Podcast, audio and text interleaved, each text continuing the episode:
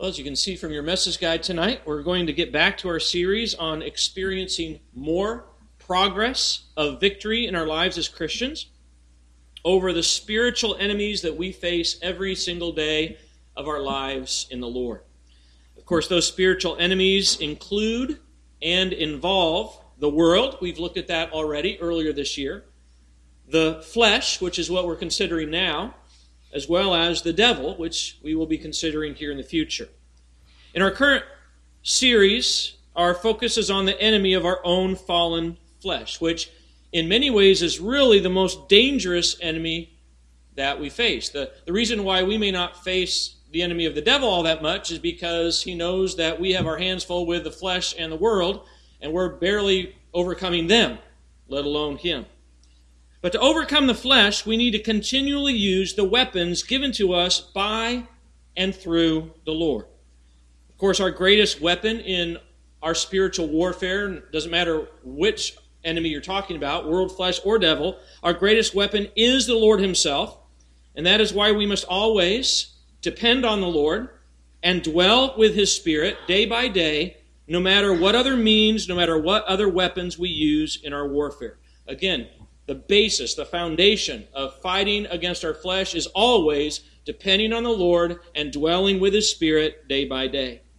But as we do so, we can then use the other weapons that we've looked at from various passages in the Bible. So, just to review again where we've been. To fight against our flesh, we need to, first of all, learn to deny our flesh.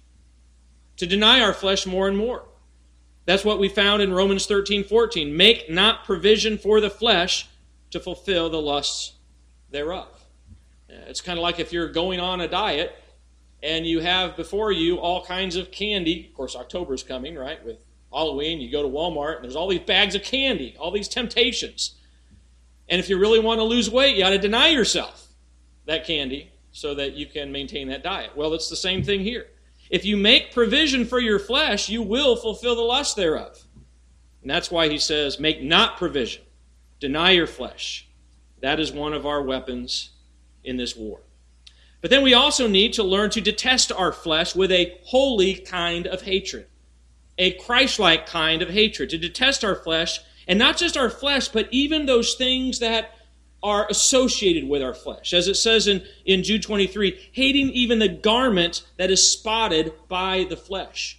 So even those things that are attached to our flesh, our, our fallen flesh, that often contribute to our flesh, we need to hate those things, detest those things, deny those things as well. That includes anything that covers up or even brings comfort or contributes to the very lusts of our flesh. Uh, we also saw that we need to learn to discard our flesh. That is what we found in Ephesians 4, which is putting off the old man. That's another definition, description of our flesh. Putting off the old man while putting on the new man, which of course is the Lord Jesus Christ and the gospel that he's given to us. Discarding our flesh, which then leads to what we considered last time we were together, and that is to decontaminate our flesh. To decontaminate our flesh, where Paul says in 2 Corinthians 7 1, Having therefore these promises, dearly beloved, let us cleanse ourselves, decontaminate our flesh from all filthiness of the flesh and spirit, perfecting holiness in the fear of God.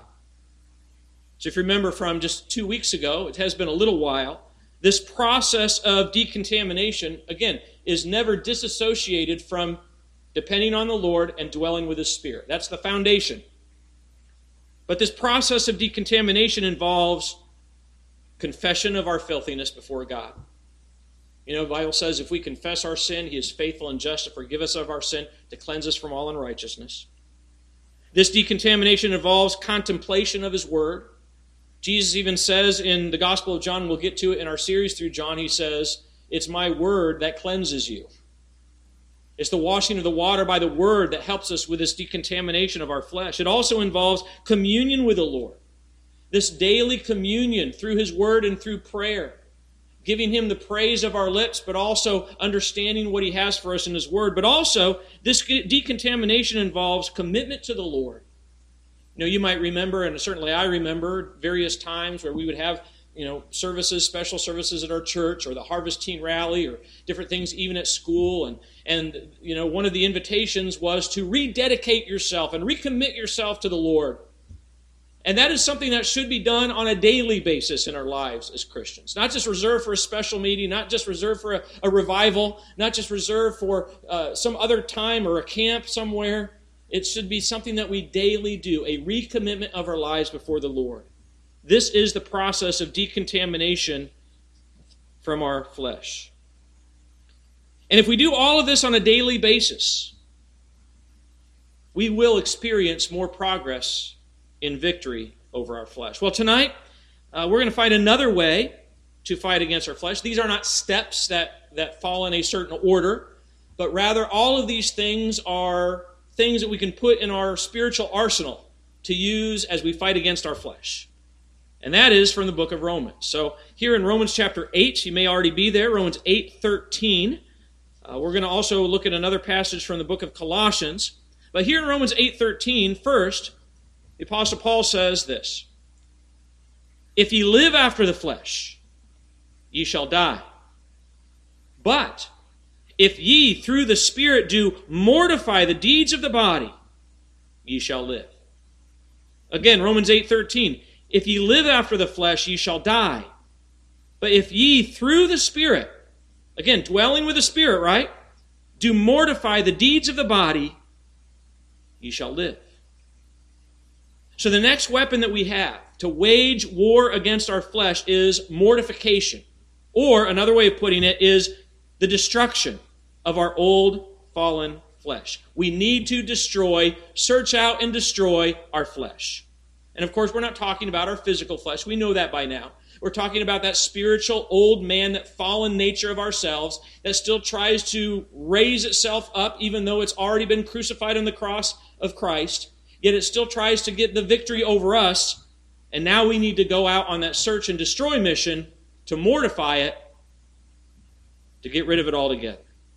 In fact, the word to mortify here in Romans 8:13, but also in in the in Colossians, which we'll see in a moment, to mortify simply means to put something to death.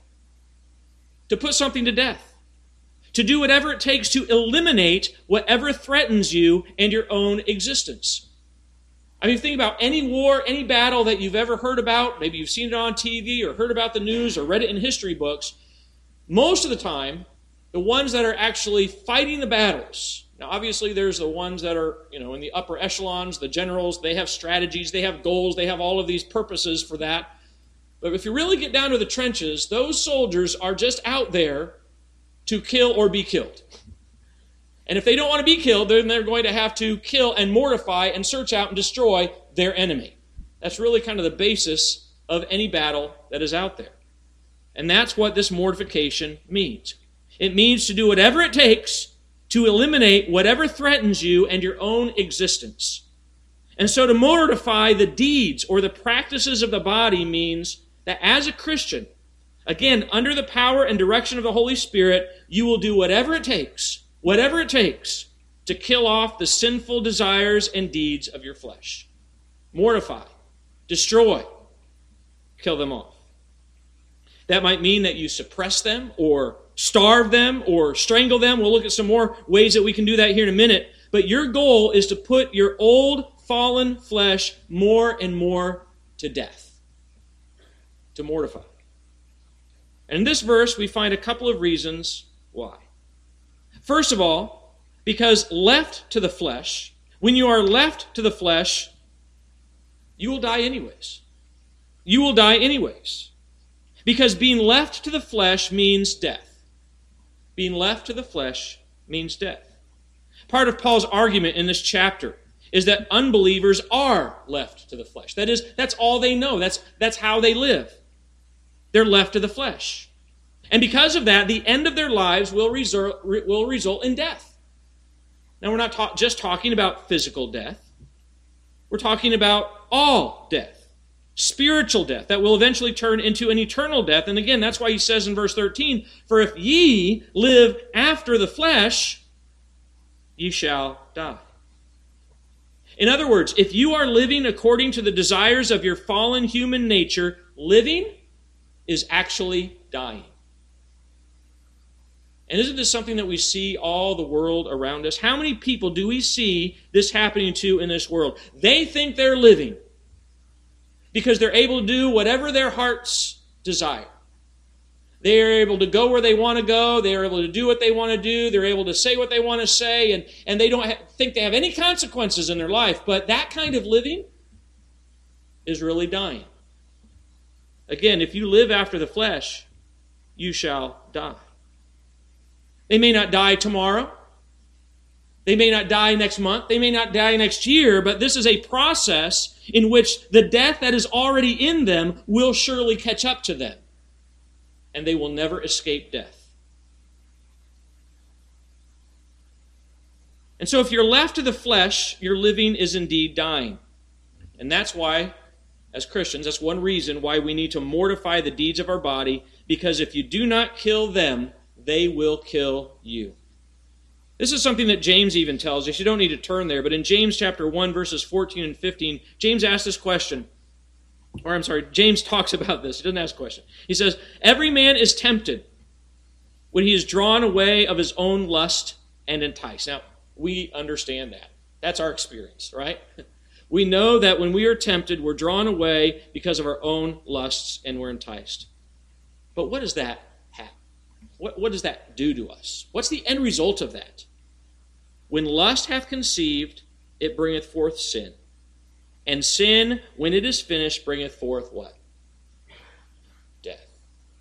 When people live according to their lusts and their sinful, inordinate desires, those lusts will lead to death. And that is no way to live at all.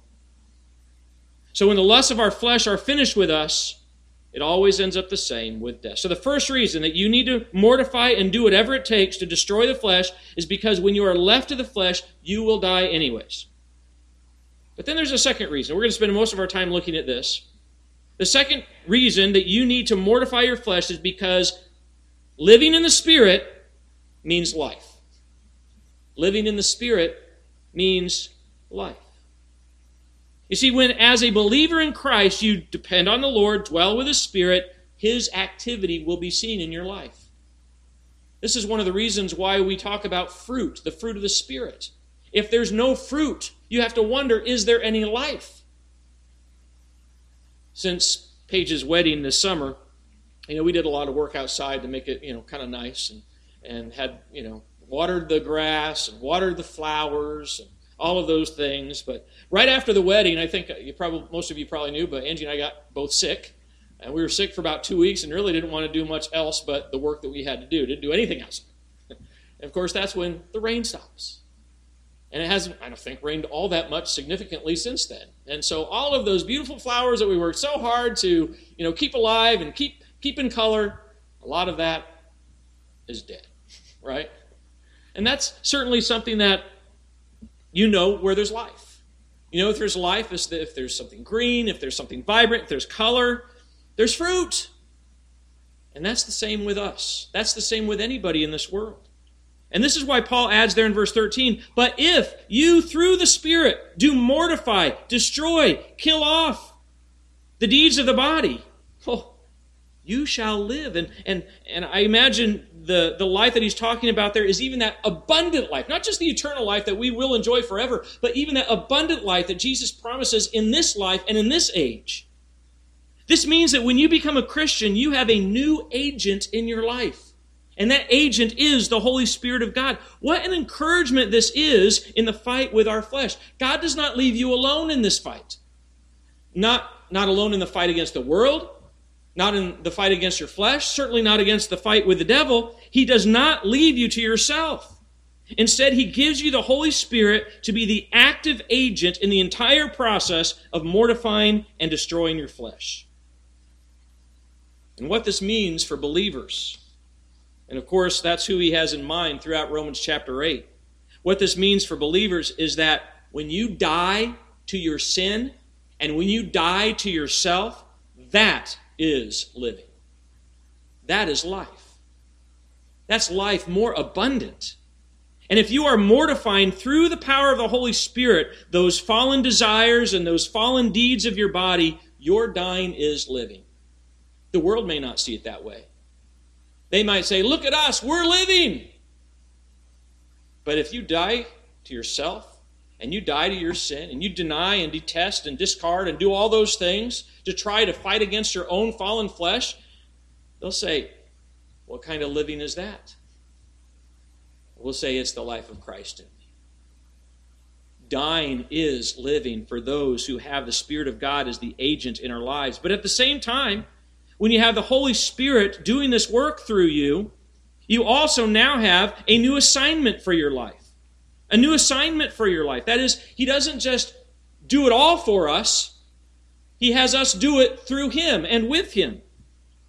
And our new assignment? Mortify destroy, kill off the deeds of the body. Now, the deeds of the body here in this verse refer to those practices that flow out of the body, in which, really, in many ways, is the organ of our lusts and sin. Now, we know that there are a lot of sins that we can commit with our mind. But if you think about it, there's a lot of sins that we use our body to commit as well. So that's the idea. The, the, the sins and the deeds that flow out of our fallen, even human body. You see, this is the same body that God created for His glory in the beginning, and yet so often we use our bodies to sin, don't we? It's the same body for believers that Jesus redeemed through His blood on the cross and will one day resurrect. And yet we still use that same body sometimes to sin against the Lord, don't we? And even though all sins begin in the heart, as Jesus teaches us in the Gospels, still so many of those sins flow out of the heart and reach the members of our own bodies. There are sins that we commit with our eyes. There are sins that we commit with our ears. There are sins that we commit with our mouths. There are sins that we commit with our hands. There are sins that so easily beset us that we commit with our feet. And this is why, as you depend on the Lord and dwell with the Spirit, you need to deal with both the desires, that's the inside, and the deeds of the body on the outside. You need to deal with both what is hidden and what is visible. Let's turn our Bibles now to Colossians chapter 3. Because this is the second passage in which the Apostle Paul uses the expression to mortify or to destroy the flesh. And I'd like to read Colossians 3 5 through 7 because he actually tells us what those deeds of the body are, what those members of our flesh are. So, Colossians 3 5, he says, mortify. Same word. Mortify. It's an imperative, it's a command. It's something that we're obligated to do. It's something that is essential for our growth and lives as Christians. Mortify, therefore. Kill off, destroy, therefore, what? Your members which are upon the earth. Now, those members are not just your body, it's the things that are associated with your body, it's the, the things associated with your flesh. What are they? Fornication, uncleanness, inordinate affection, evil concupiscence, and covetousness, which is idolatry. And he continues, For which things' sake the wrath of God is coming on the children of disobedience, in the which you also walked sometime when you lived in them. And the implication is you don't live in that way anymore. God's changed you. And since God's changed you, live as changed people. But here in these verses, Paul gives us a brief list of those members that are upon the earth, our members that are upon the earth. And these members also make up those deeds of the body. And those deeds of the body make up our fallen human flesh. So, what is our assignment?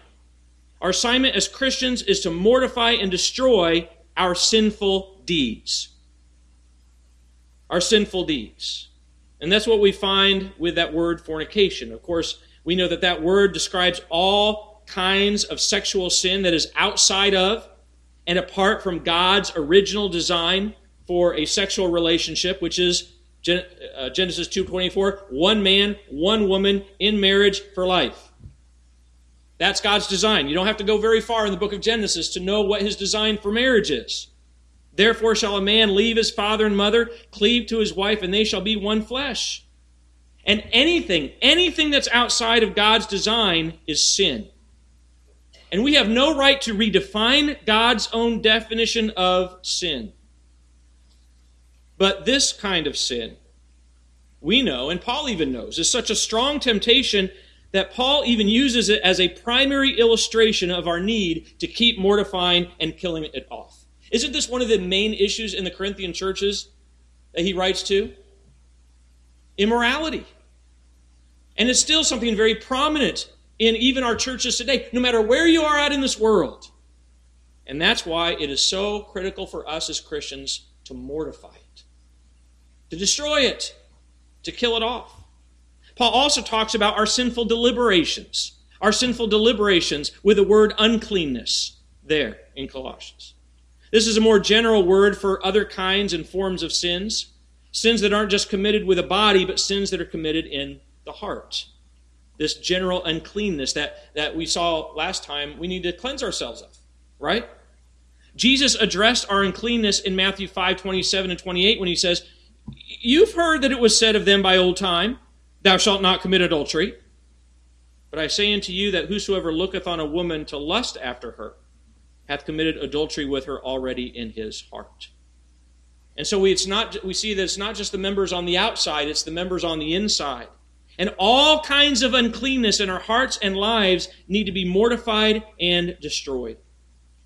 Uh, but then here in Colossians, with the words or the phrase translated inordinate affection, Paul then talks about our sinful drives. Our sinful drives. Our sinful drives are those feelings and seemingly irresistible urges that you just have to indulge in sin. Uh, it's the, the picture of animals and beasts just doing what beasts do. And we're not to live that way. God didn't design us that way. I think that's one of the things that I like to impress upon the children our Good News Club, and certainly this is something we ought to impress with, you know, with the children that God brings our way, is that you are different than an animal. You're not a beast, you're a human. You're made in the likeness and the image of God. He created you that way. There's a difference. But anywhere else in this world, they're going to hear that you're no different than an animal. You're just maybe a little bit more intelligent of an animal. And so, why do we think that people will start acting like animals and living according to the nature of beasts if they think they are beasts? We need to tell people that that is inordinate affection. You see, the devil often uses this member, this, this sinful drive, to make us feel helpless and hopeless when we are tempted. That I, I have no other way out. I can't control this. And sometimes we feel like there's no way out of temptation but to give in and to sin. You know, when we face those sinful drives, we need to remember, according to 1 Corinthians 10:13, that there hath no temptation taken you, but such as is common to man. But God is faithful. God is faithful, who will not suffer you to be tempted above that you are able, but will with the temptation also make a way to escape that you may be able to bear it. In other words, God will enable you to mortify and destroy even your passion and drive to sin and give you that way to escape. And who is that way to escape? Christ and his cross.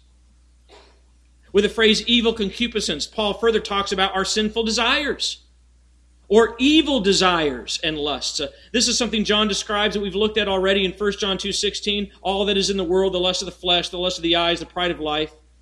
You know, your, your lust for things in an evil way when you're dissatisfied with God's way, is evil concupiscence.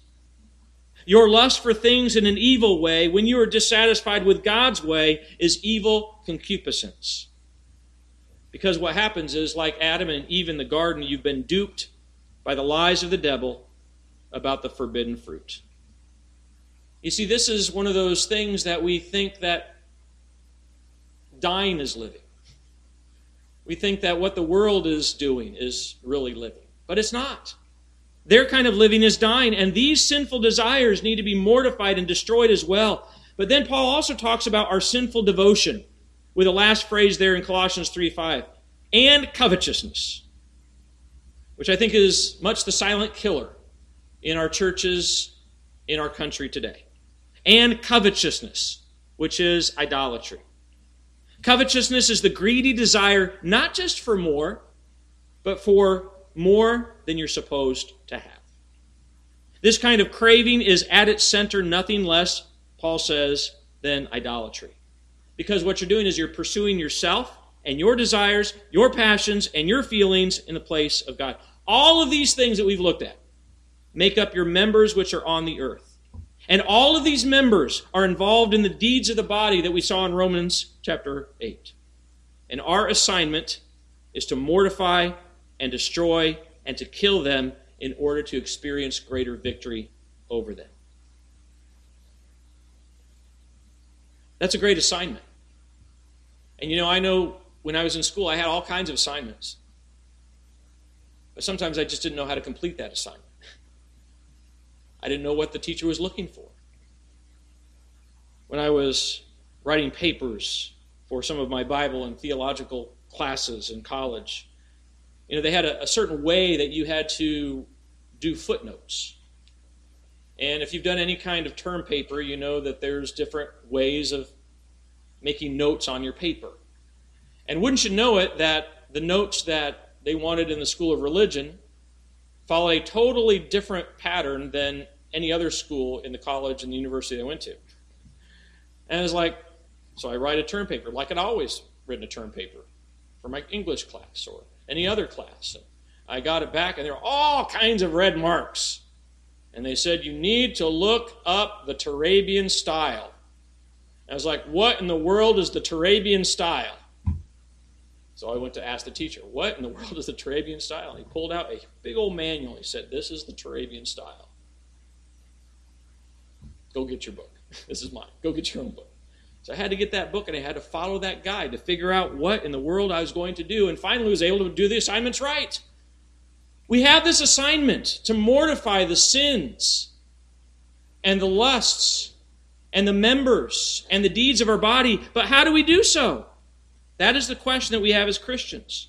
We know that these things are wrong, but how do we go about mortifying them? How do we go about destroying them? How do we go about killing them off? Well, since mortify is a rather morbid word, we need to think a bit morbidly about this. You see, to actively kill something, you can ask Dom and Lincoln about that, right? They've been training to do that, right? To actively kill something, you need to deprive it of whatever gives it life. And that's what we ought to do with our sins. That's what we ought to do with our lust. That's what we ought to do with these things. So, if you go back through that list with me, to mortify and destroy your sinful deeds, like fornication, you need to cut off the air supply and the atmosphere in which it survives and thrives.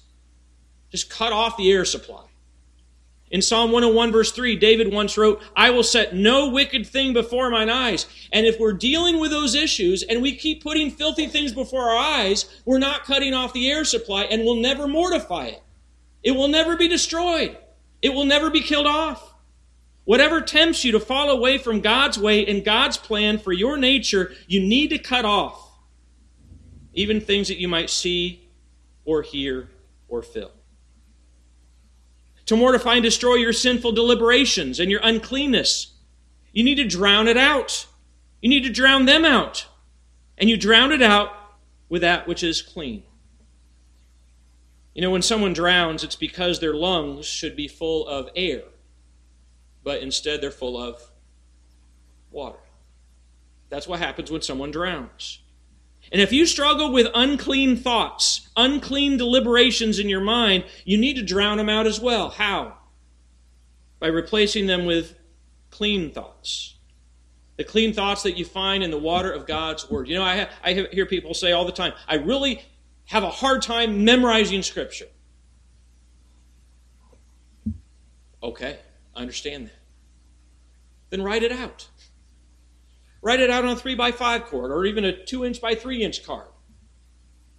I think Paige sometimes wrote it out on her hand or arm, you know, as the case may be. Don't do that. Write it out on a piece of paper. And if you can't memorize it, pull it out and read it. And replace those unclean thoughts with clean thoughts. And as you read it over and over and over again, You may not memorize it, but I think you'll be surprised that sometime you will. Perhaps this is one of those verses that you need to put on those cards. Philippians 4 8. Finally, brethren, whatsoever things are true, whatsoever things are honest, whatsoever things are just, whatsoever things are pure, whatsoever things are lovely, whatsoever things are a good report, if there be any virtue and if there be any praise, think on these things. And I think we've looked at that passage before, and we realize that every one of those good, noble things that are mentioned in that verse can be applied to Christ. so think about Jesus. I think of my blessed Redeemer. I think of him all the day long. Is that our testimony? That is how we will drown out those unclean thoughts with clean thoughts. Thoughts that point us to Christ. Or what about to mortify and des- destroy our sinful drives? those things that we feel like we have no control over, those inordinate affections. You need to starve those drives from the fuel that feeds it. Starve them. You might feel like you can't give up some sin. And really, in, in one sense, that's true. You can't. You cannot, by yourself, give up and starve yourself from these sins but you can through Christ. You know, there's a verse that, that is applied when when athletes go play football or soccer or baseball and and and okay, it's a, a great verse. I don't think that's exactly what the Lord had intended for this verse. But in Philippians 4:13 it says, "I can do all things through Christ which strengtheneth me." The greatest victory that the Lord wants for his people is not a victory on the ball field. It's a victory in the heart and the soul.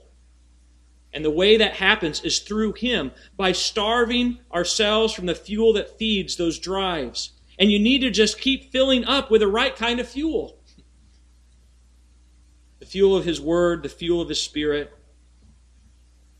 But then also to, de- to mortify and destroy your sinful desires and evil concupiscence, finally, you just need to cut the heart out of those old desires of the flesh. Remember that from Galatians 5:24. Paul says, "They that are Christ have crucified the flesh with the effects, affections and lusts." Is that what we think about when we think about our sinful drives and our sinful desires? That's what put Christ on the cross. You know, I mentioned this morning that sin is betrayal.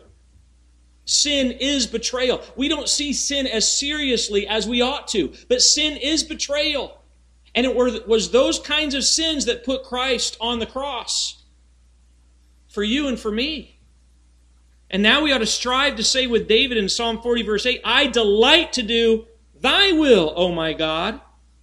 Yea, thy law is within my heart. I delight to do thy will. It's not, it's not a drudgery. It's a good thing. It's a good thing to focus on His law and to desire to do His law and to do His will. So, to mortify and to destroy your sinful devotion and covetousness, you need to cut off and give up whatever it is that's keeping Jesus from being the head of your heart and life. What are the deeds of the body? What are the members of your soul that you need to mortify and destroy in your life tonight? This is your daily assignment as a child of God's. But you're not alone in this. God has given you the Holy Spirit to be that active agent who will help you to fight and ultimately overcome the enemy of your flesh. It's one of the reasons why I picked the songs that we, we sang even tonight, because of his life, we are able to die to ourself and our sins. It's because of his life, the life of our Lord Jesus Christ, that we are able to mortify these things.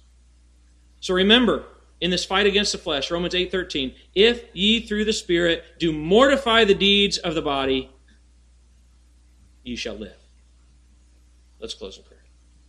Father, I thank you again for this other weapon in our spiritual warfare against our own flesh.